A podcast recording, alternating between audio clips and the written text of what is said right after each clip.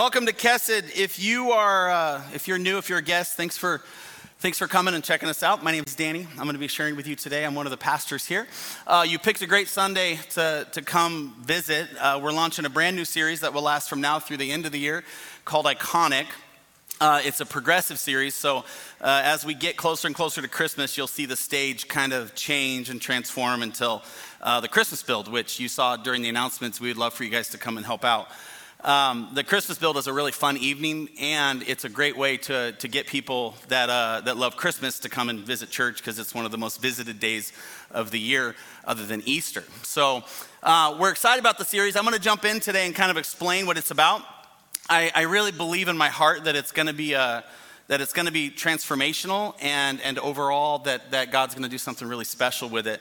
Um, I've been excited about it for a while. So, uh, before we start, though, I'm going to pray. Uh, was just a really sweet spirit in the room during worship, and um, I feel like there's, there's people who showed up today that are looking for something, and uh, I am wholly inadequate to, to meet that need, but I know that God is not. And uh, I just want to make sure that, that we start off with all that focus on Him and on whatever He wants to do in the room today. Amen? Amen. Amen. Heavenly Father, uh, I thank you for the way that you orchestrate, for the way that you ordain, for the way that you direct, and for the way that, that you bring people together, whether they're here in the room or they're watching online or even watching later a recording, that, uh, that God, you would meet them where they are in the midst of their story, in the midst of their questions and their curiosity and their busyness or, or even their struggle. I am, I'm just so grateful that, that you are so present and so willing to meet us when we pause and, uh, and respond to you. And so we just want to start off this time together doing that, responding to you, uh, proclaiming you, talking about you, making you the focus.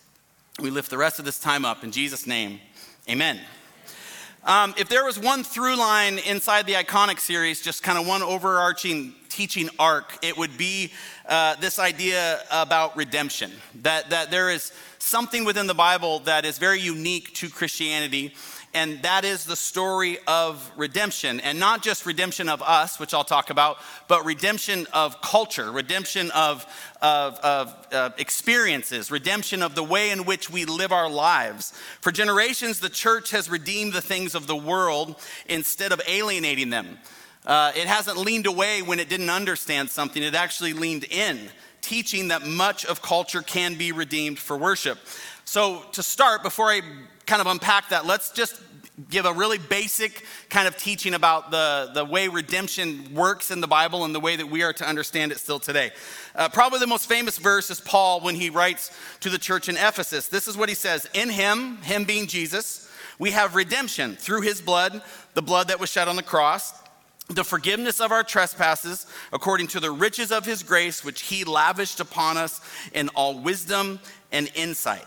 So, Paul identifies redemption right away as the forgiveness of our sins according to God's rich grace given to us, meaning it's not a posture we take, it's not something we go and purchase, it's not the act of becoming self disciplined enough or pious enough or generous enough to deserve redemption. Nobody deserves the redemptive love of God, and that's what makes it so incredibly powerful.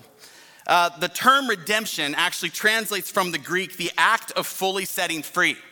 So that alludes to this idea that people exist in some sort of bondage. As we keep reading in Ephesians, we learn that that's actually true. And this is why we need redemption. Ephesians chapter 2, verse 1 and 3 describes every person who's ever existed and therefore their need for redemption. He says, And you were dead in the trespasses and sins in which you once walked following the course of this world, following the prince of power of the air, the spirit that is now at work in the sons of disobedience, among whom we all once lived. And then it describes what that looks like in the passions of our flesh carrying out the desires of the body and the mind, and were by nature children of wrath like the rest of mankind. This speaks to the reality that all of us, every single person here right now, uh, within us has that incredibly selfish, uh, inc- incredibly uh, self focused sort of two year old that many of us have had the privilege of raising, where it's about my time, my food, my toys, and my desires. And I am the center of everyone else's world, or at least I want to be. This uh, kind of living doesn't work in the kingdom of God because God is the center of the world since He's the one that created the world and from everything came Him. And humanity likes to step in as often as they can and try to take that crown themselves. But the problem is we're no good at it. And so we destroy things. We destroy other people, we destroy systems, we destroy nature, we destroy each other, and ultimately we really destroy ourselves. And so we need to be redeemed. Before Christ, although we were physically alive, we were in bondage to that destructive path. We walked enslaved to the world and to our own flesh. And this incurs a debt. This incurs a, a space, is, is a great way to understand it, between me and the God who is flawless, who loves me in a flawless way. And I want to love him, but the reality is I just can't love him as much as I love myself. This is the, the baseline, really, of every uh, marriage or even every parent is you want to love your spouse more than you love yourself, but every once in a while you just get away and you choose yourself. At least I do. Rarely, but it's happened before. it's happened before. This is just what it means to be human. And so Christ shows up and speaks into that. Paul says in Romans chapter 5 For if while we were enemies, we were reconciled to God by the death of his son, Jesus, much more, now that we are reconciled, shall we be saved by his life, Jesus. More than that, we also rejoice in God through our Lord Jesus Christ, through whom we have now received reconciliation. This is the gospel message. This is the baseline measurement that you should be judging every church community you sit in, every teacher who speaks. There's all sorts of style, there's all sorts of, of theology, there's a lot of open handed stuff that people like to die on. But at the end of the day, the close handed greatness of the good news is that Jesus is the only way, there simply is not another, and that he came to redeem and love through his death. Jesus himself says this about himself. Luke 4 I must preach the good news of the kingdom of God to the other towns as well, for I was sent for this, this purpose. And after his death, John says at the end of his book, where he writes all about Jesus and the way he was reconciling the world to himself, he says, These are written so that you may believe that Jesus is the Christ, the Son of God, and that by believing you may have life in his name. You may have redemption. You may have a debt that's washed away and a soul that is filled from top to bottom with his forgiveness and grace. This is just old school preaching right here, by the way. This is just old, old school, like straight up. Some of you are like, why are we doing this? And it's because Kesed is a unique space. First off, Kesed knows it's messy. We know we have multiple generations in this church, which is why people either complain about the bass too loud or there's too many babies in the audience. Those are the two biggest complaints we get, right? The old people are like, turn the bass down, and the young people are like, why don't they take them to children's, right? It's just, it's just, it, it's fine. We, and we're good with both of it because we want to be a church that is multi generational. But what that makes us is messy. We are messy, messy people. And that means that people from outside churchdom and church culture feel welcomed here because most people in the world know they're messy. It seems to be Christians who spend a lot of time uh, kind of refining their look, the way they sort of, you know, walk in and present. Those are the people that, that, that need to maintain the clarity of cleanness. But the world, the world, it doesn't, it doesn't operate that way. It knows, man, I'm messy, you're messy, we're all messy. I'm also selfish and want to be the center of the world. And so I'm going to compete against you and so forth. What that also means is that a room like this is full of people from all kinds of spectrum. And I can promise you there are people who've never heard the simple gospel message that was just preached right now. And that's why we keep preaching it. And that should be measured. And it's important. And just about every church preaches it pretty well because we all agree that Jesus is the way, the ones that focus and believe in this book and his word. But where it gets kind of sketchy is when we preach the gospel in a way another church thinks the gospel shouldn't be preached. That's when it actually gets complicated. Is when we start telling people, no, no, no, I, I know what you're saying, the good news, but you can't say the good news like that. This is how the good news is presented. No, no, not like that. This is how the good news is presented. And that's what I want to talk about today because that's what this series is going to speak into. The controversy around the right way to share the gospel has been an ongoing conversation from almost the beginning of when the gospel was released into the world. I believe this is why we have so many different examples in scripture of the gospel being presented. For example, you have uh, the, uh, the Ethiopian eunuch who's on his way back home after visiting uh, Jerusalem to worship. And all of a sudden, the Lord comes to Philip and says, Hey, run up alongside his chariot. He has some questions about the scripture he's studying. And so Philip just starts running up alongside his chariot and he's like, Hey, want to do a Bible study? Anybody ever tried that? I've never heard of anybody trying that, but it worked. The eunuch's like, yeah, jump on in. So he gets in. He's like, what's this passage mean? He's like, oh, it's about Jesus and it's about the forgiveness of sins and it's about redemption. And the eunuch's like, this is bringing so much clarity of mind to me. And then he looks over and he sees water and he says, hey, here's some water. Why can't I be baptized? And so Philip says, let's do it. So they get out of the chariot, they go down into the water. He puts him under the water, and it says that as the eunuch comes up out of the water, Philip is whisked away. He's just whisked away. This is a beautiful example of sharing the gospel one on one. And yet, I can tell you right now, I have baptized a lot of people, and never once have I whisked. I'm whiskless, not one time. Now, I, now it seems funny, right? Until you realize some people actually believe this to be how the gospel is supposed to be shared. And I was told once, while in a local grocery store, there was an employee that was working there, and he came up to me. He knew I was, he's like, You're the pastor of Kesed. I go, Yeah. And he goes, Yeah, I don't know about your church. And I thought, Well, here we go. All right. and he goes, Yeah, uh, you, you, you don't preach teleportation. I said, What? And then I was like, no, I don't. I've been trying to get it through my elders, but they just won't listen. And he, he goes, yeah, he goes, I mean, I just teleported like yesterday. And I go, you did? And he's like, yeah, I just teleported yesterday because, you know, Philip, he, he teleported. He like, he like went through a portal and into another land. And that's what it means to be filled with the Holy Spirit.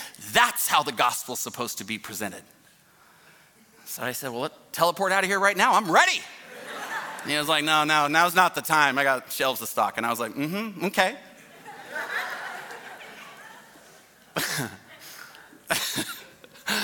and listen, I'm not demeaning if you're a teleporter or a whisker. I'm just saying, I'm just saying, I don't think you get to say it's the only way, is all I'm saying. Uh, how about the, the passage uh, where Paul speaks to the great crowd? You go from Philip and the eunuch, which is a one on one sharing of the gospel, to the passage at Pentecost where Paul, or uh, Peter shares, sorry, and 3,000 people come to, to know God, Jesus, in one day. I've had people say that that's how the movement of God works. It's, it's, it's huge, it's massive, it's, it's undeniable. And I'm here to tell you because I've told those people, and I'll say it again that's a broken Bible. God celebrates in heaven the salvation of a 13 year old as much as he celebrates the salvation of 3,000 souls. It has nothing to do with the numbers, and it never will. But this is what people believe because they pick one thing that fits maybe how they were converted, which is important, but it becomes the way and the thing. And yet, throughout Scripture, it seems the good news doesn't have an only way or an only thing. My favorite example of the good news being preached in an unorthodox way happened through Paul, a once religious zealot of a man who persecuted the church only to be redeemed by a beautiful collision with Jesus himself. Paul had a passion for sharing the gospel, especially with deeply pious people like he used to be. This is a very human thing, by the way. If you want to, to share the gospel, if you've never shared the gospel with anybody and you're wondering where to start, start with people who used to be like you. If you came to Christ in a business meeting, try it. If you came to Christ in a church service, try it. If you came to Christ at a retreat, try it. You'll know those people, you'll know that space. I came to Christ in a one on one with the pastor of our local church and my father in the basement of a house we were renting. So one on ones for me are natural and organic, they make sense. Pastor Chris Potter, who preaches at Columbia, came to Christ in a church service. And at first you might be like, all right, so he loves church sermons. No, he loves the power of the, the unexplainable in a church service because he didn't come to Christ during the message. He came to Christ after worship, before the message, during announcements. It's like the lady was like, and afterwards we're gonna have a potluck. And Chris was like, Jesus is real. I just know it. That's how he came to Christ. Uh, Pastor Joe, who's leading our missions trip, came to Christ on a mission on a missions trip. That's where Jesus met him. And so he has no problem taking people who aren't believers on a mission trip. Whereas others might be like, well, do you know Jesus? Because we're going to go down and do the work of Jesus. And Joe is like, no, no, no. The mission trip is the work of Jesus. How you came to Christ is maybe how you should start sharing Christ. And this is exactly what happens with Paul. See, there's a, there's a hill uh, in Athens, Greece called Mars Hill. It was a meeting place for the Areopagus court, the highest court in Greece for civil, criminal, and religious matters. Even under Roman rule, which these people were at this time, in the time of the New Testament, Mars Hill or Areopagus remained an important meeting place where philosophy, religion, and laws were discussed. It was the place where people went who were spiritually minded, who wanted to talk about creation and where they came from and how to worship and where to dedicate their lives. This was the place of places to do that in this foreign culture.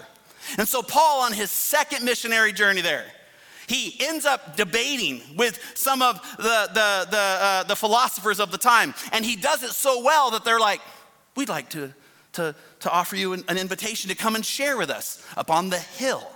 And Paul, instead of saying, well, that's an unsacred place, that's a place where they sacrifice to other gods. That's a, no, no, no. I am a clean apostolic man. I could never find myself in the house of, of, of paganism. He's like, what time? So they set a time and he shows up, and I want you to imagine it. Here's all the greatest thinkers of this time people who have built entire lifestyles out of things that are countercultural to the good news that Paul knows to be true. And on this hill are huge monuments where sacrifices are made to other gods. And so they finally get to Paul's turn, and someone says, You know, we're here to talk about the things of the universe. And so this man, Paul, came preaching a message last time he was in town. He's back. We want to hear from him. And so Paul stands up. And this is what he shares in Acts 17, verse 22. So Paul, standing in the midst of the Areopagus, said, Listen carefully, men of Athens, I perceive that in every way you are very religious. He tiptoes right into where they are and what their heart's desire is. He then says, For as I passed along and observed the objects of your worship, I found also an altar with the inscription, To the unknown God. What therefore you worship as unknown, this I proclaim to you. He finds an altar. They're so spiritually minded that they have an altar to any God they may have missed. And Paul goes, I'm here to talk about him. He takes their idol worship and turns it into a sermon about Jesus. This is the God who made the world and everything in it, being Lord of heaven and earth. He does not live in temples made by man, nor is he served by human hands as though he needed anything, since he himself gives to all mankind life and breath and everything. And he made from one man every nation of mankind to live on all the face of the earth, having determined allotted periods and the boundaries of their dwelling place, that they should seek God in the hope that they might feel their way toward him and find him. Yet he is actually not far from each one of us, for in him we live and move and have our being. Listen to this next line. As even some of your own poets, your own great thinkers, your own theologians have said, for we are indeed his offspring. He preaches their own scripture. Then he adds, being then God's offspring, since you believe that, we ought not to think that the divine being is like gold or silver or stone, an image formed by the art and imagination of man. The times of ignorance God overlooked, but now he commands all people everywhere to repent, because he has fixed the day on which he will judge the world in righteousness by a man whom he has appointed. And of this he has given assurance to all by raising him from the dead. Paul starts his message by addressing the false beliefs of those gathered there that day and then use those beliefs as a way of presenting the gospel message to them. Paul's sermon is a classic example of a gospel presentation that begins where the listeners are and then presents the gospel message in a logical and biblical fashion. And Christians have been following this example ever since, or at least we're supposed to. A lot of times I don't come across uh, Christians like that. I come across Christians that spend most of their time drawing lines about what doesn't fit instead of trying to figure out how the things that don't fit can be redeemed in order to explain to a person who already knows they don't fit why a God they've never met wants to be in relationship with them.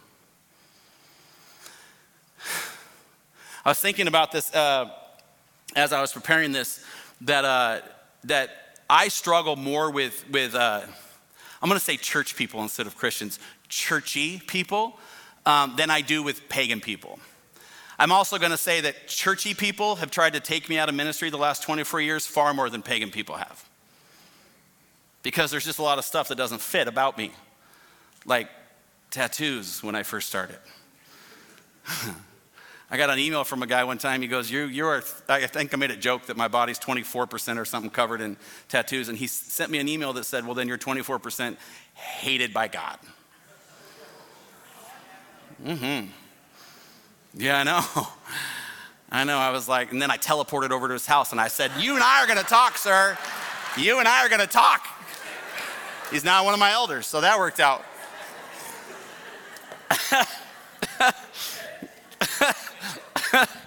oh, no. Sorry, I got, off, I got off track there for a second. Let's bring it back to Jesus, everybody. Bring it back to Jesus.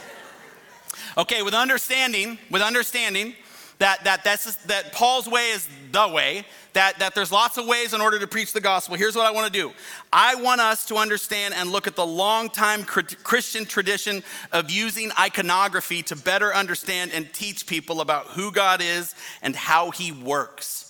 So let me explain first what is an icon. The word icon is used all throughout the Bible, and it's used in two different ways. The Greek word is often used for symbol or for idol. Those are the two ways that the word is used. So let's look at the difference between the two. The most famous use of the word icon as related to an idol would be in Deuteronomy 5 as one of the Ten Commandments. Moses is speaking on behalf of what God has written, and he says, You shall not make for yourself a carved image, that, that's the word icon, or any likeness of anything that is in heaven above, or that is on the earth beneath, or that is in the water under the earth. You shall not bow down to them or serve them, for I, the Lord your God, am a jealous God. This passage is referring to icons being made as idols proclaiming that if you try to find an icon to replace God, it's idolatry every single time. Now, I want to make sure and sit on this just for a second because for some, you're thinking of idol like Harrison Ford going after a little gold statue, you know, hidden in a temple somewhere. Yes, that would be an idol if inside that statue was the belief that this is where safety came from, that this is where our trust came from, that this is where fertility came from, and so on. But anything nowadays can be an idol because it's anything in your life other than God that you have trust in. It could be your 401k. It could be your, your, uh, the, the boss that, that uh, you serve in such a way that they hold all the cards to your future. It's wherever you find your security. It could be in your spouse. An idol is anything that replaces God and the role that He is supposed to play at the center of your life. But if instead you are trying to find an icon or a mental picture to represent a reality that you can't see, biblically that's a symbol. And it's different. And it's actually quite beautiful. It's a lot like the altar that Paul found, which was an idol by itself until he came and made it a symbol of the unknown God they don't know. Now, allow me, within this series, to, to walk us through this idea that we are going to be talking about icons only as symbols and their iconography and not icons as idols. So, allow me to show you why this is an important thing to understand and how it can bless your life immediately today. And, and I think, furthermore, as you apply some of this to your own story. If I was to sit with any believer in this room right now, and I was to ask you to describe God, you would use words like powerful, merciful, loving, kind, generous, helpful, protective, uh, all knowing. You would use all sorts of descriptive words and characteristics because that's how we describe things in the West. But scripture was written through the Holy Spirit by people in the East, and so different language is often used to describe God. Like in Psalm 18:2, the Lord is my rock and my fortress. Notice the symbols.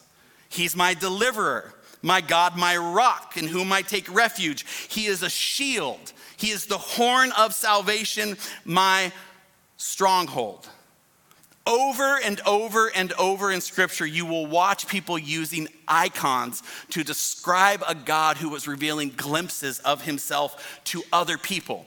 And those icons or symbols teach people who God is and how he wants to interact with them. Jesus himself does this describing himself in this symbolic, metaphoric way. Matthew 23 37, he's standing over Jerusalem, grieving that they won't repent, that they won't re- come to him for redemption. And this is what he says Oh, Jerusalem, Jerusalem. The city that kills the prophets and stones those who are sent to it. How often would I have gathered your children together, listen to the symbol, as a hen who gathers her brood under her wings, and you were not willing.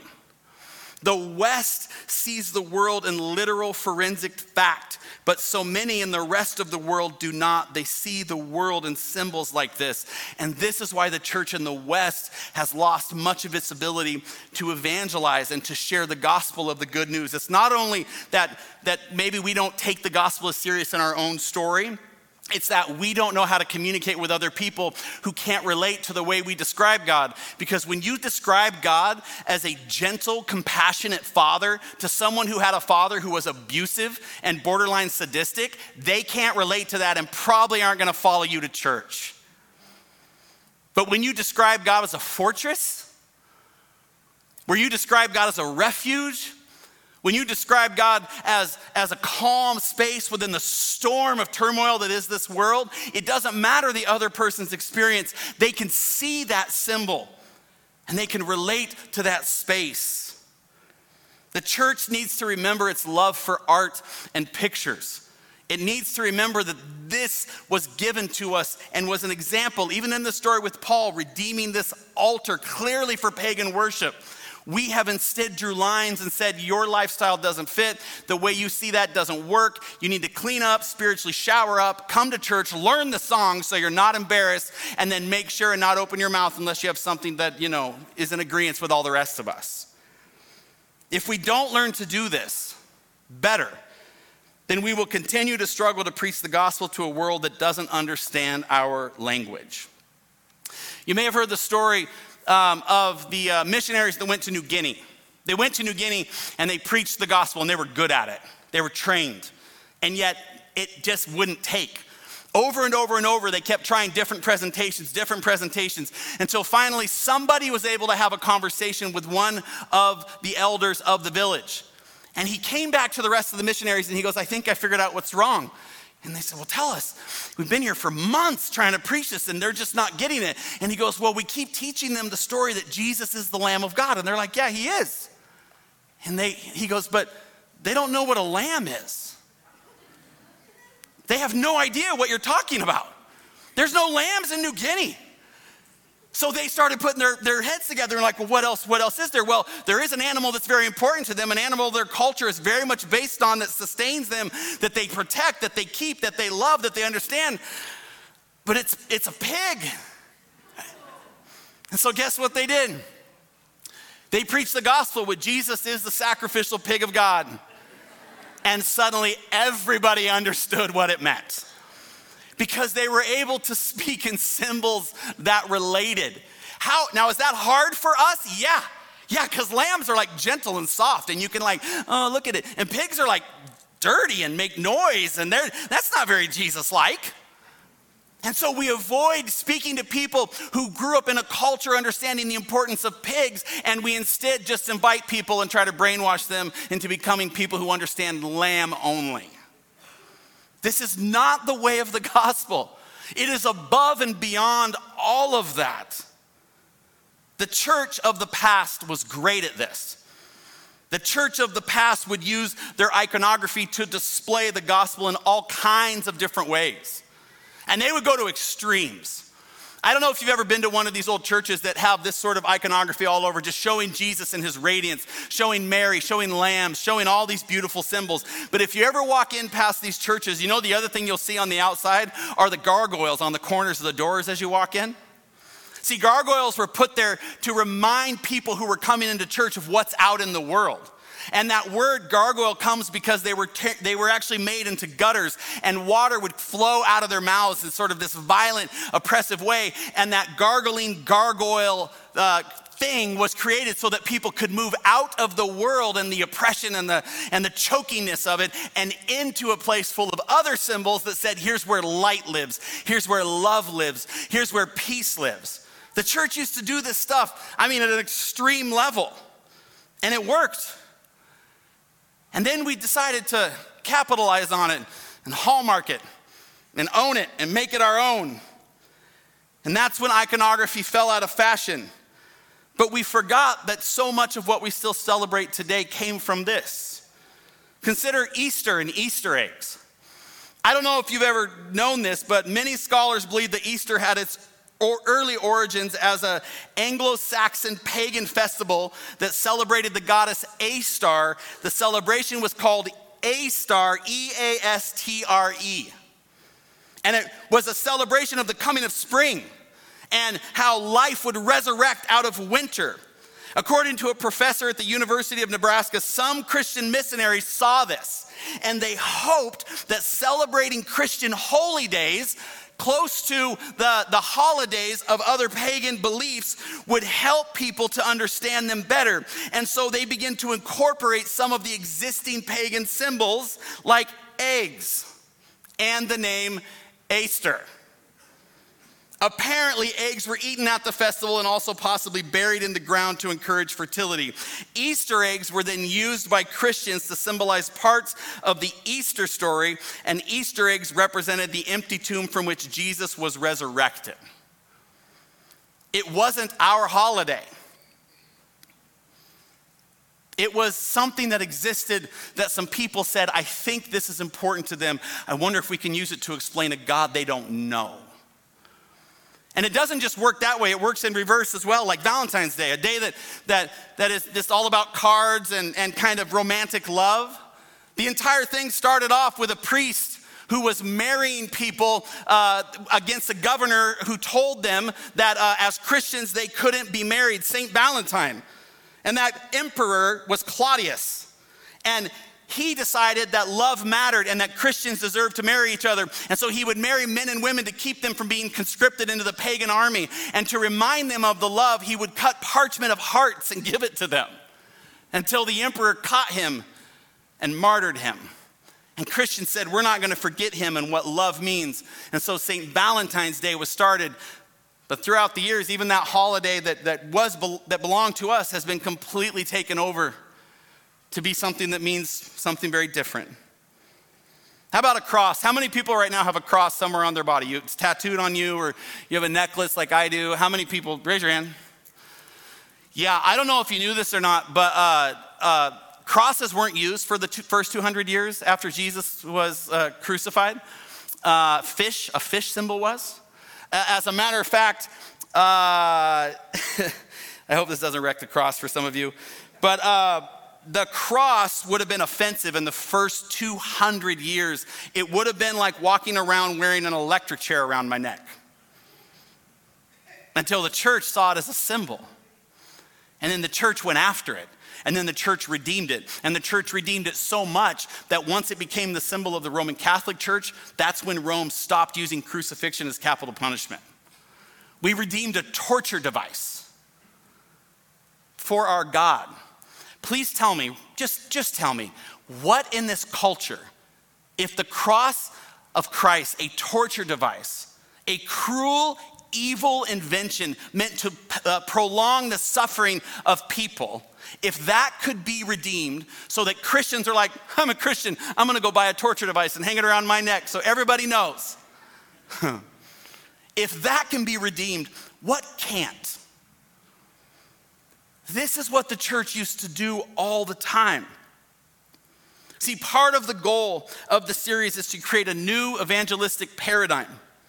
It's to create more and more icons in our culture that can be redeemed. Ones in which, instead of finding things to condemn, we can find things to engage with. We can find conversations. We can find spaces we never could before because we were asking for new eyes to see, as scripture says.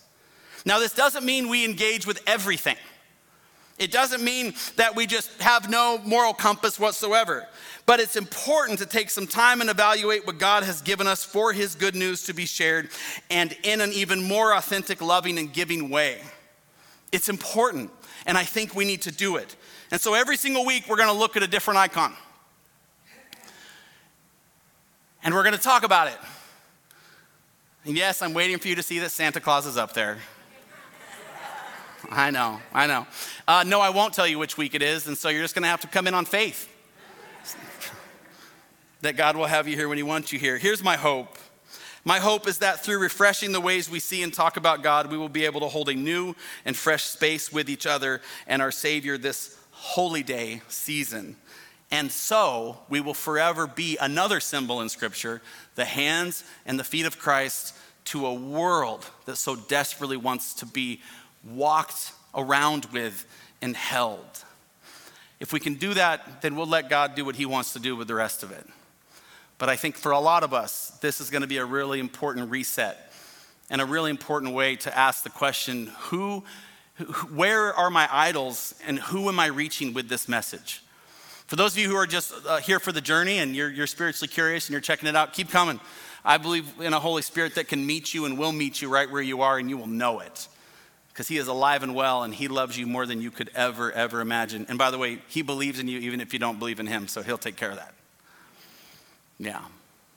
I think it's going to be a special season. I'm excited about it, and I hope you join me with join me for it. Amen. Amen. Would you stand? We'll close in prayer. Heavenly Father, thank you, uh, yeah, for every person here today, for whoever's watching. Thank you that, uh, that I feel you whispering into the hearts of many who are here that there's something in this for them. May there be a freedom experienced in this series from idol worship from focusing on anything other than you for our security and uh, faith and assurance. May there be a, uh, maybe some church hurt healing inside this series with some people that, that, that have some experience with it who understand what it means to see others outside the context of just a Sunday morning service. I thank you, Lord, for the, the mix of journeys that you've brought here today. I pray that you would be glorified through it all. In Jesus' name, amen. Amen. Thanks all for coming. We'll see you soon.